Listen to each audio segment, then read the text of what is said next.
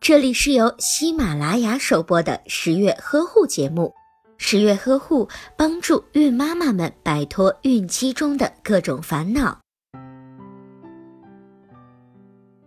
月子里的穿戴除了满足防暑保暖的功能外，更重要的是要保证健康，同时还要让新妈妈感觉到舒适。在产后，新妈妈的内衣非常容易被汗浸湿，并且容易滋生细菌。一旦新妈妈的乳头出现状况，细菌也容易通过伤口进入乳腺，有可能会造成乳腺感染，也有可能通过哺乳进入到宝宝的身体，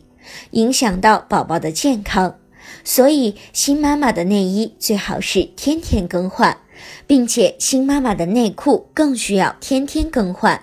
因为月子里新妈妈不断有恶露排出，如果不能够及时的更换内裤，沾染在内裤上的恶露也会滋生细菌，从而感染到阴部，引起阴道炎、尿道炎等疾病的发生。如果您在备孕、怀孕到分娩的过程中遇到任何问题，欢迎通过十月呵护微信公众账号告诉我们，这里会有三甲医院妇产科医生为您解答。十月呵护，期待与您下期见面。